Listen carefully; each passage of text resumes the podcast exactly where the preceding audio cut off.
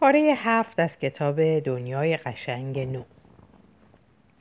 سفر به هیچ حادثه‌ای انجام شد.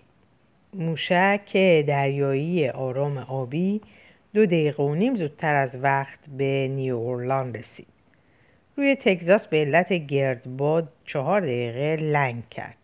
اما در درجه 95 طول جغرافیایی در یک جریان هوایی دلخواه پرواز خود را به طرف غرب ادامه داد و توانست در کمتر از 40 ثانیه بعد از وقت مقرر در سانتافه فرود بیاید. لینا قبول کرد. 40 ثانیه تأخیر در یک پرواز 6 ساعت و نیمه بدک نیست. آن شب در سانتافه خوابیدند. هتل عالی بود و به نحو غیرقابل مقایسه‌ای بهتر از مثلا آن هتل اورابورا پالاس بود که لنینا را در تابستان گذشته آن همه زجر داده بود. هوای صاف، تلویزیون، ماساژ به طریق بادکش لرزان، رادیو، محلول کافئین جوشان، وسایل جلوگیری داغ و 8 نوع مختلف عطر در هر اتاق. هنگامی که آن دو وارد سرسرا شدند، دستگاه موسیقی ترکیبی داشت کار میکرد و دیگر هیچ حاجت و آرزویی باقی نمیگذاشت. تابلویی در آسانسور اعلام میکرد که در هتل 60 سالن تنیس روی پله برقی وجود دارد و اینکه گلف با مانع و الکترومغناطیسی هر دو را میشود در پارک بازی کرد. لنینا فریاد زد: اما جدا قشنگه ها، من دلم میخواد اینجا بمونیم. 60 تا سالن تنیس روی پله برقی. برنارد به او هشدار داد: توی وحشی کده هیچ از این چیزها نیست، نه عطری در کاره و نه تلویزیونی، حتی نه آب گرمی. ببین اگه نمیتونی تحمل کنی بمون اینجا تا من برگردم. لنینا بسیار آزرده خاطر شد.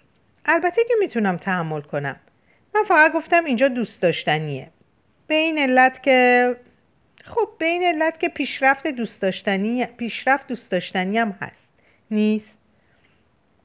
برنارد با بی‌حوصلگی و تقریبا با خود گفت: 1 نوبت در هفته، 500 دفعه تکرار، از 13 تا 17 سالگی. چی گفتی؟ هیچی، گفتم پیشرفت دوست داشتنیه، به همین خاطری که تو نباید بیای به وحشی کده مگر اینکه واقعا دلت بخواد. من دلم میخواد. برنارد گفت: خب باش. این تقریبا یه تهدید بود. جواز عبورشان باید به امضای سرپرست وحشی کده میرسید که آن دو صبح روز بعد در دفتر او علالرسم خود را معرفی کردند. یک پیشخدمت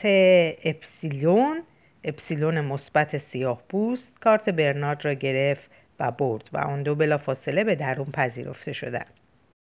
سرپرست یک آلفا منفی بور و کله پهن بود، کوتاه قد، سرخ، صورت چرخی و 4 شونه و صدای رسا و متنتنی داشت که خیلی خوب از پس ادا کردن اندرس‌های خواب‌آموز برمی آمد. معدنی بود از اطلاعات پرت و پلا و نصایح ثوابکارانه و بیچشم داشت. یه دفعه شروع می‌کرد و پشت سر هم با تنتنه ادامه می‌داد. 560,000 کیلومتر مربع تقسیم شده به 4 وحشیکده فرعی و مجزا که هر کدام به وسیله یک دیوار سیمی که دارای جریان برق قوی است محصور شده. در این لحظه برنارد ناگهان به هیچ دلیل مشخصی به یاد آورد که شیر اتکلون حمامش را باز گذاشته که جریانش از مرکز برق توربینی گراند کانیون تامین می شود.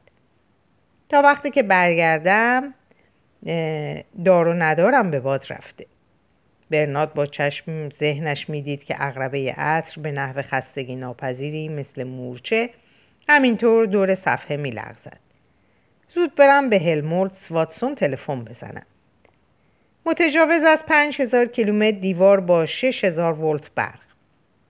لنینا که اصلا نمیدانست سرپرست چه گفته، صحبت خود را از مکس تئاتری سرپرست شروع کرد و مؤدبانه گفت: حرفشو نزنی. وقتی که سرپرست با صدای قرشناکش شروع به صحبت کرده بود، او دزدکی نیمه گرم سوما بالا انداخته بود و حالا بر اثر آن میتوانست با آرامش بنشیند، چیزی نشنود و اصلا به چیزی فکر نکند و تنها چشمان آبی و درشتش را مجذوبانه به صورت سرپرست بدوزد. سرپرست با وقار شمرده گفت: دست زدن به دیوار همان است و مردن همان. فرار از وحشیکده اصلا در کار نیست. کلمه فرار وسوسه گر بود. برنارد نیمخیز شد و گفت: مثل این که باید زحمت رو کم کنیم. عقربه سیاه کوچیک داشت میدوید. حشره‌ای زمان را نیش میزد و پیش میرفت و پولش را میبلید. سرپرست با دست اشاره کرد که سر جویش بنشیند و تکرار کرد: فراری در کار نیست. و برنارد از آنجا که جواز به طور کامل امضا در امضا نشده بود، چاره جز اطاعت نداشت. سرپرست گفت: آنهایی که در وحشیکده زاییده میشوند. و با نگاهی وقیح از گوشه چشم به لنینا زل زد و با نجوایی نابجا افزود: و به خاطر داشته باشید بانوی جوان عزیز که در وحشیکده بچه‌ها هنوز زاییده میشوند. بله، زاییده میشوند. گرچه شاید این حرف به نظر نفرت انگیز بیاید. انتظار داشت که اشارهش به یه موضوع شرم‌آور رنگ لنینا را از شرم سرخ کند، اما او با تظاهر به هوشیاری لبخندی زد و گفت: حرفش رو نزد. سرپرست که ناکام شده بود سخن را از سر گرفت. تکرار میکنم، آنهایی که در وحشیکده زاییده میشوند مقدر است که همانجا بمیرند. 0.1 لیتر اتکلون در هر دقیقه، 6 لیتر در ساعت. برنارد دوباره شروع کرد: مثل این که باید. مدیر دولا شد و با انگشت روی میز ضرب گرفت. ازم میپرسید چند نفر توی وحشیکده زندگی میکنند و من جواب میدهم پیروزمندانه. من جواب میدهم که ما خبر نداریم، فقط حدس میزنیم. حرفش رو نزنید. بانوی جوان عزیزم، حرفش رو میزنم. 6 تا 24 تا، نه، به 6 تا 36 تا نزدیک است.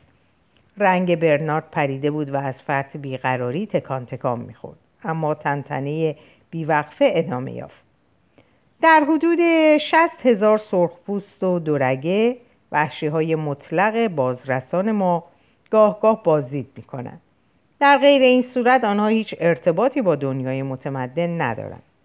هنوز عادات و رسوم زنندهشان را حفظ کردند. ازدواج. ای کاش بانوی جوان عزیز می‌دانستید چیست. خانواده بدون هیچ تربیتی، خرافات وحشتناک، مسیحیت و توتمیسم و پرستش نیاکان، زبانهای متروک از قبیل زونی، اسپانیولی و آتاپاسکان، یوز آمریکایی، جوجه تیغی و جانوران وحشی دیگر، امراض مصری، کشیش‌ها، چلپاسه‌های زهردار. حرفشو نزنید. سرانجام بیرون رفتند. برنارد به طرف تلفن دوید.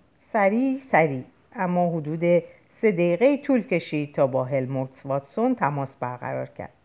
شکوه کنان گفت: الان باید بین وحشی ها باشیم، لعنت به این بی‌عرضگی. لنینا پیشنهاد کرد: یه گرم بخور. برنارد امتناع کرد و عصبانیت خود را ترجیح داد. سرانجام فورد را شکر، کار تمام شد و بله، خود هلموت واتسون بود. برنارد موقعه را برای شهر داد و او قول داد که فوری برود و شیر را ببندد. بله، فوری. اما فرصت را غنیمت شمرد تا به برنارد اطلاع دهد که DHC دیروز از در ملأ عام چه حرفایی زده بود. چی؟ داره دنبال یکی میگرده که بذاره جای من. صدای برنارد دردآلود بود. پس تصمیم گرفته شده؟ صحبتی از ایسلند کرد؟ گفتید کرد؟ یا حضرت فورد؟ ایسلند. گوشی رو گذاشت و پیش لنینا برگشت. رنگش سفید شده بود و حالتی دلشکسته داشت. لنینا پرسید: چی شده؟ هیکلش رو به سنگینی روی صندلی انداخت. دارن میفرستنم به ایسلند. چه بسا درگذشته از خود پرسیده بود تسلیم شدن بدون سوما و تنها با اتکا به نیروهای درونیش در برابر یک محاکمه بزرگ، در برابر درد و شکنجه چگونه چیزی. حتی آرزوی درد و غم را داشت. همین 1 هفته پیش در دفتر مدیر خود را در حالتی تصور کرده بود که دارد با شهامت ایستادگی می کند و درد و رنج را با تسلیم و رضا و بیچون و چرا پذیراست. تهدیدهای مدیر مایه غرور و غرور او شده و باعث گشته بود که خود را گسترده تر از حیات حس کند. اما این موضوع تا آنجا که حالا تشخیص میداد بدین علت بود که در آن وقت تهدیدها را چندان جدی نگرفته بود. تا وقتی که این تهدیدها جامعه عمل نپوشیده بود باور نداشت که DHC اصلاً کاری صورت بدهد. اکنون که گویا تهدیدها به حقیقت پیوسته بودند، برنارد به هراس افتاده بود. دیگر از آن تسلیم و رضای خیالی و آن شهامت نظری اثری بر جایی نبود. بر علیه خود طغیان کرد. عجب خی هستم. بر علیه مدیر هم که با چه بی‌انصافی به او فرصت بیشتری نداده بود. فرصتی که اکنون کوچکترین تردیدی نداشت که همیشه در صدد مغتنم شمردن آن بوده. و ایسلند. لنینا سر تکان داد و خاطر نشان کرد: بودم و خواهم بود. برای من ندارد سود. من میخورم یک گرم، پس فقط هستم. سرانجام برنارد را ترغیب کرد تا 4 حب سوما را بخورد. 5 دقیقه بعد ریشه و میوه محو شد و گل زمان حال شکفت. پیغامی که پیش خدمت آورد دال بر این بود که بنا به دستور سرپرست یکی از نگهبانان وحشی کده با هواپیما وارد شده و در پشت بام هتل منتظر بود. آن دو به سرعت بالای بام رفتند. مردی که یک کشتوم نژادش سیاه بود و اونیفرم سبز گاماها را در برداشت سلام کرد و شروع کرد به از حفظ خواندن برنامه صبحگاهی. یک چشمانداز هوایی از 12 دهکده سرخ پوستی. پس فرود آمدن برای ناهار در مالپاییس. استراحتگاه راحتی بود و بالاتر از آن در دهکده وحشی‌ها احتمالاً در حال برگزاری جشن تابستانی خود بودند. آنجا برای گذراندن شب بهترین مکان بود. در هواپیما سر جای خود نشستند و عازم شدند. 10 دقیقه بعد از مرزی که تمدن را از توحش جدا می‌کرد گذشتند. از تپه ماهورها، از کویرهای نمک و شن تا گودی بنفشگون دره‌ها، کوه و کمر و فلات میزی شکل.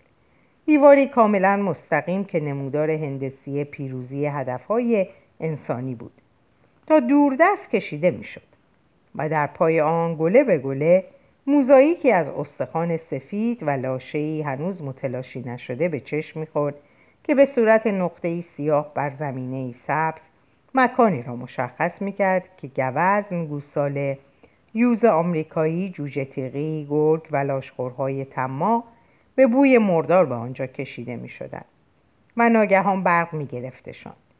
گویی به حکم یک عدالت رویایی بیش از حد به سیمهای مهلک نزدیک شده بودند. خلبان سبزپوش اسکلت هایی را که زیر پایشان روی زمین افتاده بود نشان داد و گفت: اونا هیچ وقت عبرت نمی گیرند و نخواهند هم گرفت. و چنان خندید که انگار خود او بر حیوانات برق گرفته پیروز شده است. برنارد نیز خندید. این شوخی پشت بند 2 گرم سوما از جهتی مفید به نظر می رسید. خندید و تقریباً بلا فاصله افتاد و به خواب رفت و در حال خواب از بالای تاؤز و تسوک گذشت.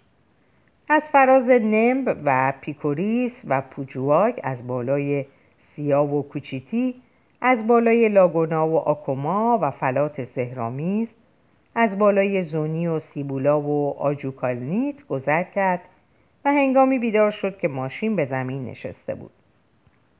لنینا داشت چمدانها را به داخل خانه کوچک 4 گوشی حمل میکرد و گامای سبزپوش یک هشتم سیاه به زبانی نامفهوم با یک سرخپوست جوان صحبت میکرد. وقتی برنارد از ماشین قدم به بیرون گذاشت، خلبان توضیح داد: مالپاییس اینجا استراحتگاهه. امروز توی دهکده رقص برپاست. اون شما رو میبره اونجا. به وحشی جوان و عبوس اشاره کرد. به نظر من خیلی موسیقه و نیشخند زد. هر کاری هم که میکنن موسیقه. و با این حرف سوار هواپیما شد و موتورها را روشن کرد. فردا برمیگردم. و برای آنکه باز هم به لنینا اطمینان بدهد اضافه کرد: به خاطر داشته باشید که اونا کاملا رامند. وحشی ها هیچ آزاری بهتون نمیرسونن. اونا اونقدر از بمب‌های گازی تجربه دارن که میدونن نباید کلک بزنن. در حالی که هنوز میخندید پروانه هلیکوپتر را به کار انداخت و گاز داد و غیب شد. فلات همچون کشتی بود که در تنگه‌ای از خاک شیررنگ آرمیده باشد.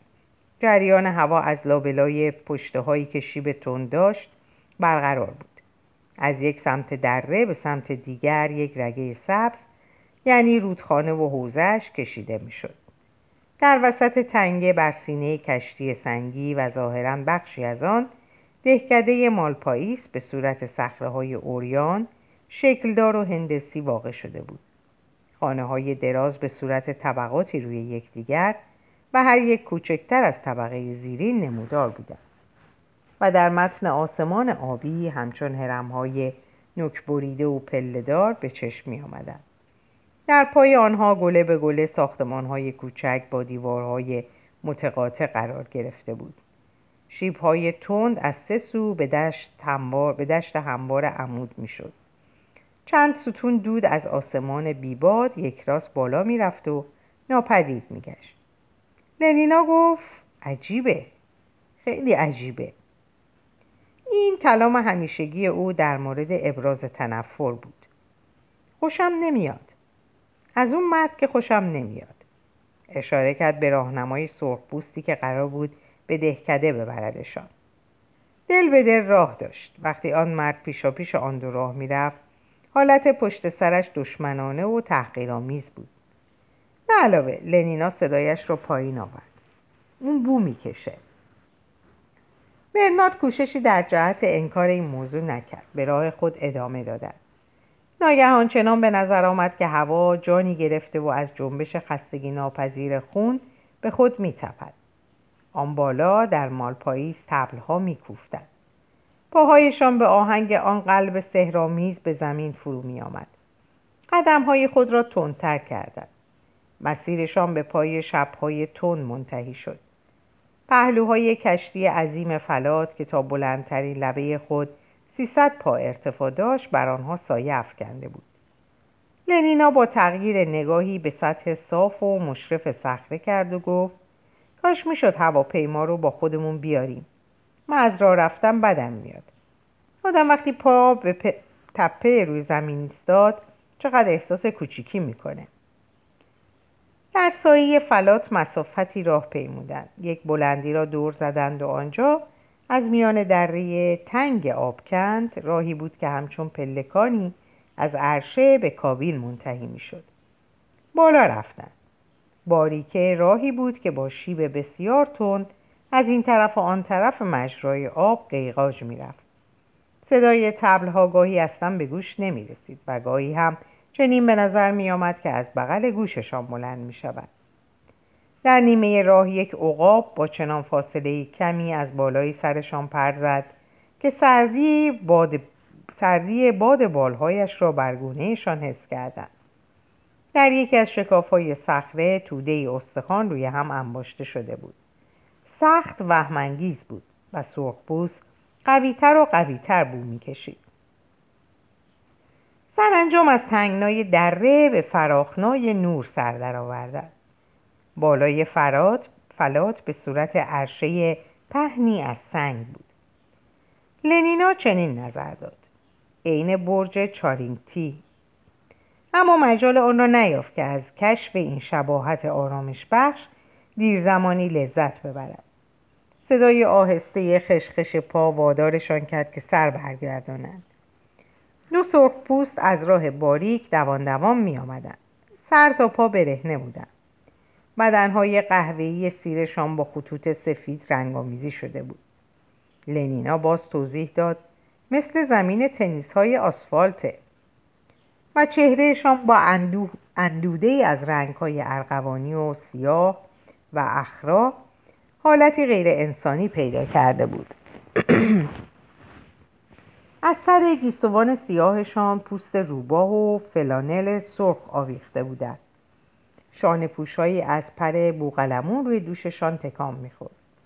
دور سرشان تاج‌های بزرگی از پر با زرق و برق در اهتزاز بود. با هر قدمی که برمی‌داشتند صدای جرنگ جرنگ و تلق تلق علنگوهای نقره‌ای و گردنبندهایشان که مرکب از استخوان و مهره‌های فیروزه بود برمی‌خاست.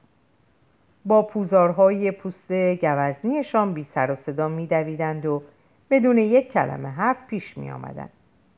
یکی از آن دو ماهوت پاک‌کنی از پر در دست داشت و دیگری در هر یک از دو دستش چیزی حمل می‌کرد که از دور مانند 3-4 تکه طناب ضخیم به نظر می‌آمد. یکی از طناب‌ها سخت در پیش و تاب بود و ناگهان لنینا دید که آنها مارند. مردها پیشتر و پیشتر آمدند. چشمان سیاهشان متوجه لنینا شد، اما بی هیچ نشانه‌ای از شناسایی و بدون اظهار کوچکترین علامتی دال بر اینکه او را دیده یا از حضورش باخبر بودند. ماری که به خود میپیچید دوباره مثل آنهای دیگر سست شد و فرو افتاد. آن دو مرد گذشتند. لنینا گفت: از این چیزا بدم میاد. حتی هنگامی که راهنمایشان آنها را ترک گفت و برای گرفتن دستور به داخل دهکده رفت، لنینا از آن چیزی که در آستانه دهکده انتظار او را میکشید از این هم بیشتر بدش آمد.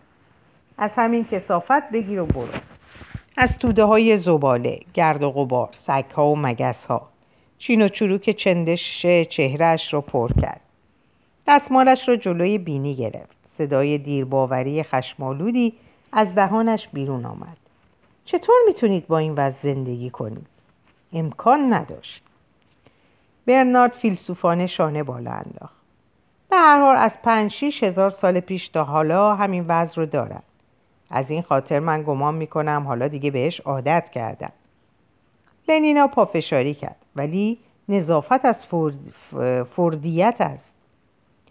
برنارد با لحنی کتابی و طنزآمیز دومین درس خواب‌آموز راجع به اصول بهداشت را ذکر کرد. آره، تمدن عقیم کردن است. و ادامه داد: اما این آدم‌ها اسم حضرت فورد به گوششان نخورده و تمدن ندارند. بنابراین جای هیچ. وای، بازوی برنارد را چسبید. نگاه کن. یک سرخپوست تقریباً برهنه داشت خیلی آهسته روی نردبان از مهتابی طبقه اول که متعلق به خانه همسایه بود پایین می آمد، پله به پله و با دست به عصای پیرهای فرتود. صورتش مثل نقابی که از جنس آبسیدین باشد، بقایت چروکیده و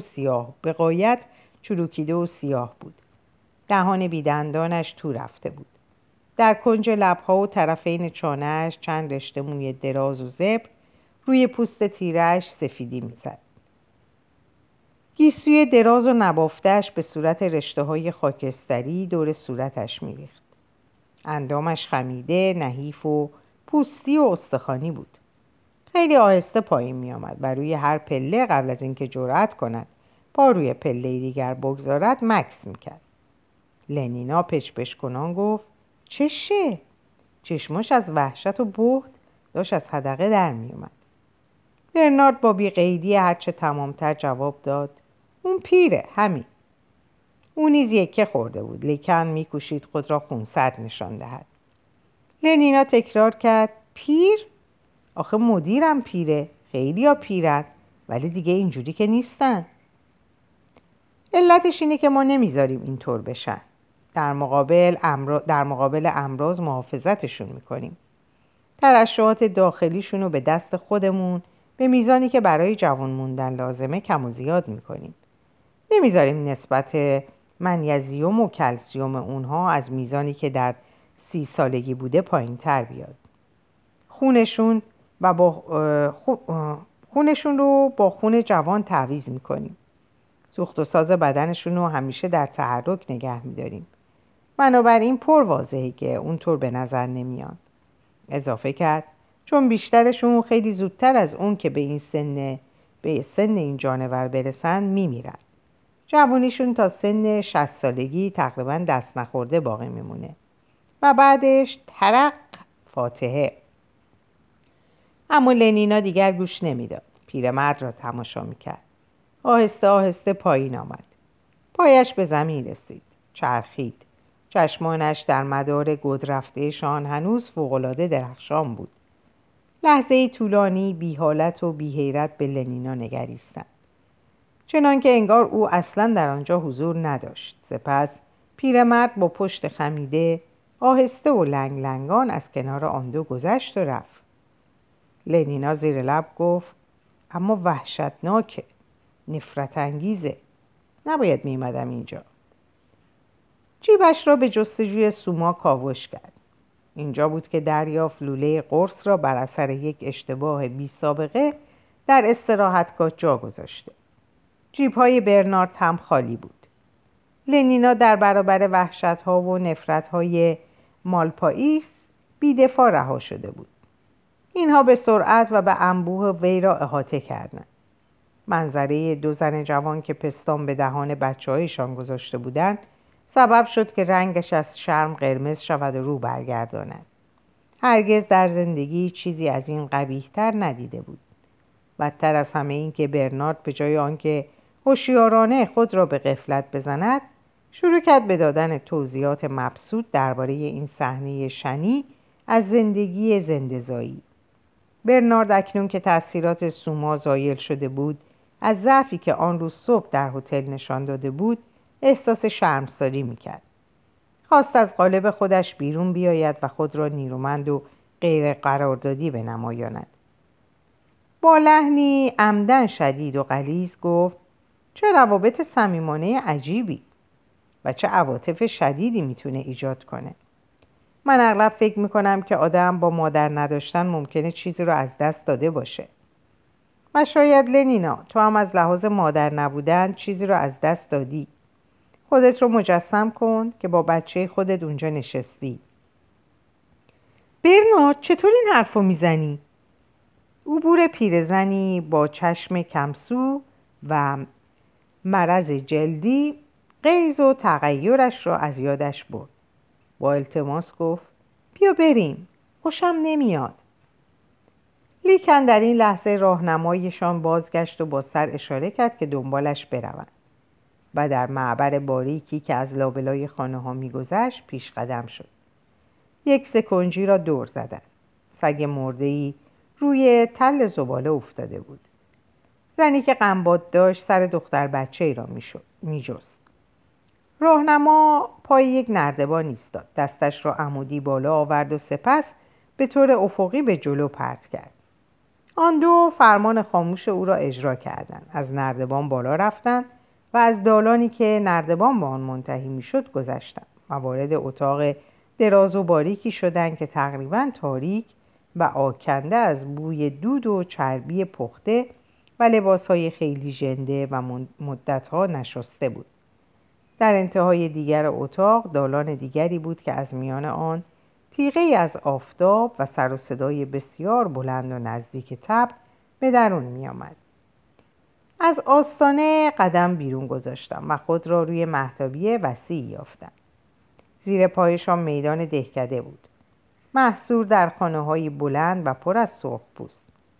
بالاپوشایی به رنگ روشن، پرهایی در موهای سیاه، تلعلو فیروزه و پوست‌های تیره رنگی که با گرمی می‌درخشید. لنینا باز دستمال را جلوی بینی گرفت. در محوطه‌ای باز در وسط میدان دو سکوی مدور قرار داشتند که از آجر و خاک سرخ لگد کرده ساخته شده بود.